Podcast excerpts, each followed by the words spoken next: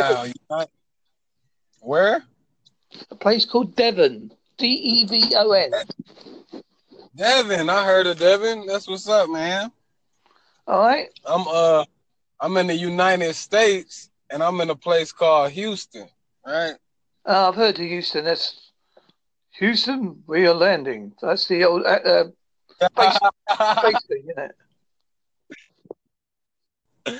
That's real, bro. Or they say um uh Houston, we got a problem, right? Yeah, that's the one. Right. What are you doing with yourself today, then? Man, I'm actually right now about to grab some lunch from Chick-fil-A. Um, I'm in the line. This line is long as, uh, you know, the beard on Buddha or something. Like, it's crazy.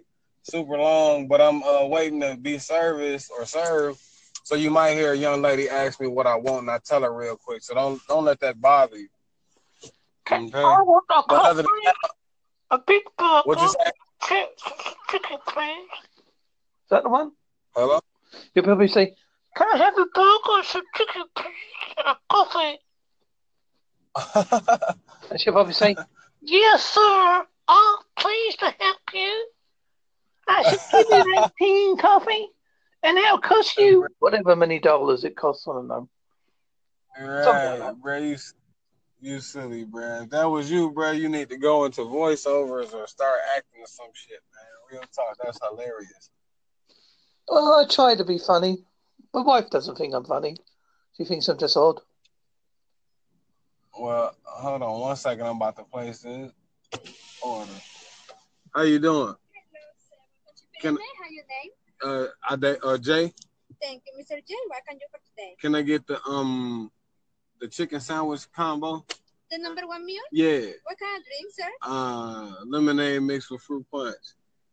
Lemonade and the mixed fruit punch. Yeah. Give me one moment with that. Uh huh. I pay right here or up there? No, you pay in the window, sir. Oh, okay. I have to.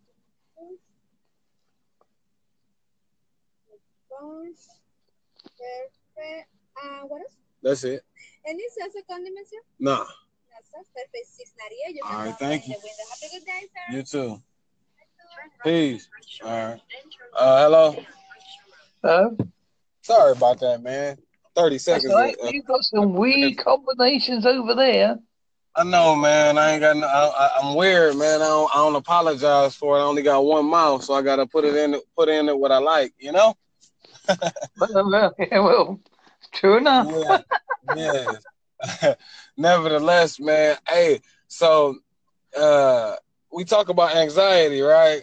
Do you have yeah. any anxiety or do you suffer from any kind of anxiety? O C D myself, which is an uh, anxiety-based illness. Which uh, What is it? O C D, uh, obsessive oh, compulsive disorder. Obsessive compulsive disorder, uh-huh. Okay. I, I deal with it quite well now. It's not as bad as it used to be. It used to be quite controlling, but I keep it. It's still there, like a little worm going, ew, feed me, feed me, feed me. But I don't want to feed him. I, I, I, I, I used to serve him at the counter. He's not allowed to have a burger or chicken or coffee. Right, that, I call him the great trickster. You know, sometimes you got to play, play a trick on him to get him to play, stop playing with you, you know? Yeah, I know what you mean. It can affect yeah. your day-to-day life if you're not careful. Absolutely, absolutely. Um, I say that uh, because I'm a psychologist and a social worker all in one, and uh, I say just from that standpoint that uh, a lot of the disorders that's being um, diagnosed to people are, in my opinion, diagnosed incorrectly, especially when you ignore things like uh, natal charts and um, uh, uh, biological makeup, whether it be hereditary or just natural. Uh, like everybody's different. Uh, we, we, we put things on the spectrum for people, and we diagnose people, oh, because you meet this criteria. That that in itself now, is the flawed system, you know? Now, do you believe that I do, that it's better to treat the person as the person and not the illness? Absolutely. Um, I, I am, am part of my practice. I'm one of those people that I... Yes, ma'am. Hold on one second.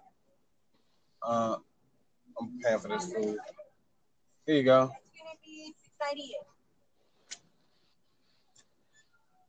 Thank you. All right, thank you. And thank you very much. All right. Um, I believe that um, a person-centered, person-oriented uh, methodology is always best. What's hot for you is not hot for everybody else, right? So um, I think that uh, O C D uh, or any kind of um, uh, oppositional disorder in general, it has to be reassessed because a lot of the times it's a part of your makeup. It's a part, if I told you that depending on where you was born, when you was born, and how you were born, that that's a thing, that's not something that's a disorder. That may be something that's made up in you. It's actually like you're supposed to do that. You just maybe you're you may be you're maybe channeling it through a through a way that's not necessarily conducive or effective for your life right now. I know. I, I think we, I know where mine came from because my mum had it because she was forever cleaning the house. The house every time there was a crumb on the floor, it had to be hoovered up or uh, brushed up with a little yeah. carpet sweep, and we saw that all the time.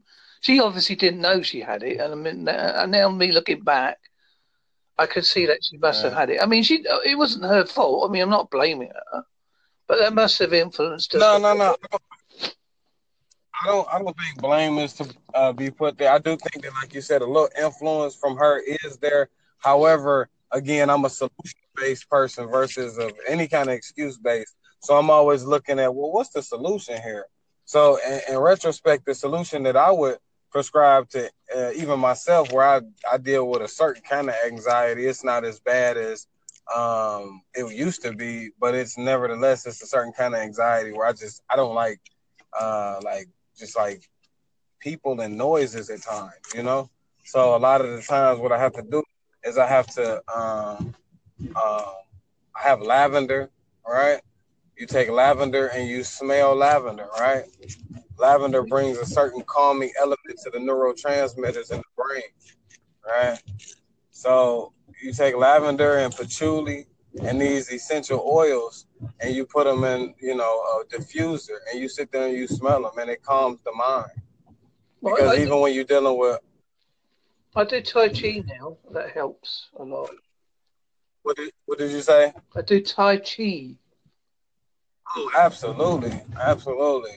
I was, okay, well, since you already there, I would say definitely Tai Chi, Chi Gong, uh, Muay Thai, um, Capoeira, all of those different relief, release type of uh, arts, artistries are very good for anything like that. But nevertheless, uh, my friend, I'm pretty sure you got your life and everything under control as far as, you know, our little nuances. Better place than I was a couple of years ago, yes. I'm, a good, I'm, so I'm what, not scared what, to admit it. I was not a very happy person some years ago, but that's the past, and that was a different Mark. I'm a, now I'm this Mark. That's and that, and that's I think that's the beauty though. Like that's the beauty of who you are. You know, that's the beauty of your story. Like like I was telling my one friend, like, do you not understand that some of the stuff you went through, if you wrote it down and you handed it off to somebody that was in that, not necessarily in that position, but in a position to give it to somebody who was in that position, do you know you would change the course of their life to the point where they may become like the greatest person that ever existed because they finally got somebody to actually understand the shit they're going through. You know what I'm saying? Like, as much as you may think it was just a, a thing that happened for you, a, a, a, a or just or just an issue. It's really a lesson to give to somebody else as a blessing.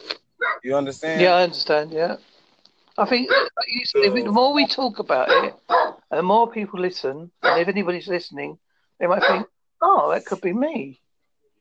Because they think the best advice I can give is you've got to admit that you've got the problem.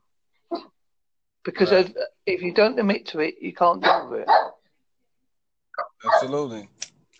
Absolutely. I would say to the idea of a problem, because I think in America and in maybe even United Kingdom, in United Kingdom as well, because America is a part of it in the sense of United Kingdom, the Isle of the U K.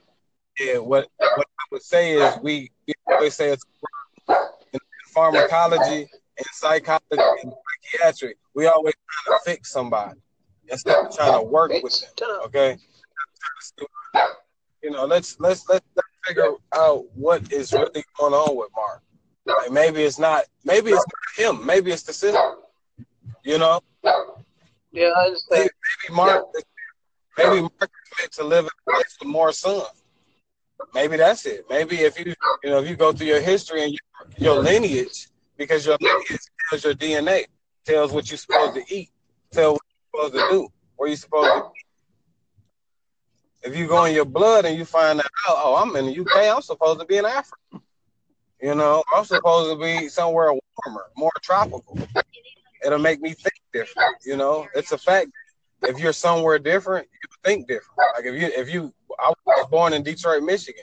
That's a very cold place. Very, mm-mm, I don't want to go there place.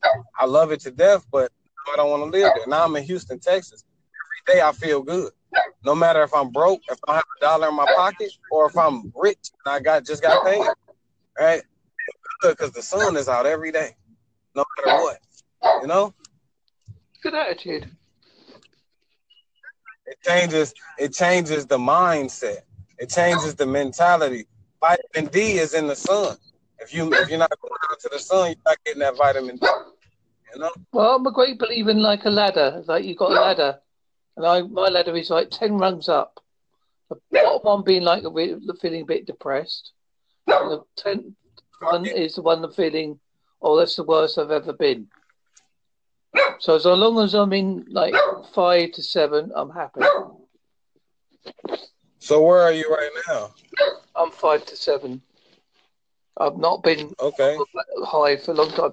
Only time I got worse was when my wife went into hospital, but I think that was because she was ill, and I, I've never, we've never been apart, so that's what probably took it out. How old are you, if you don't mind, if you don't mind me asking? How old are you?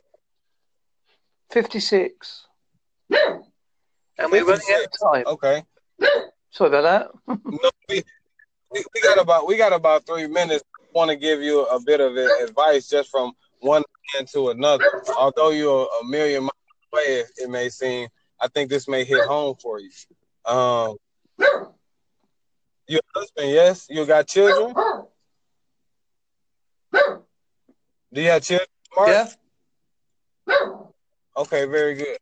All right. I, I can tell from the way that you speak, because I study kinesis and I study voice, voices and, and voice inflections. I can tell from the way that you speak that you're a very easygoing person. You're not, you're not as harsh as people maybe think that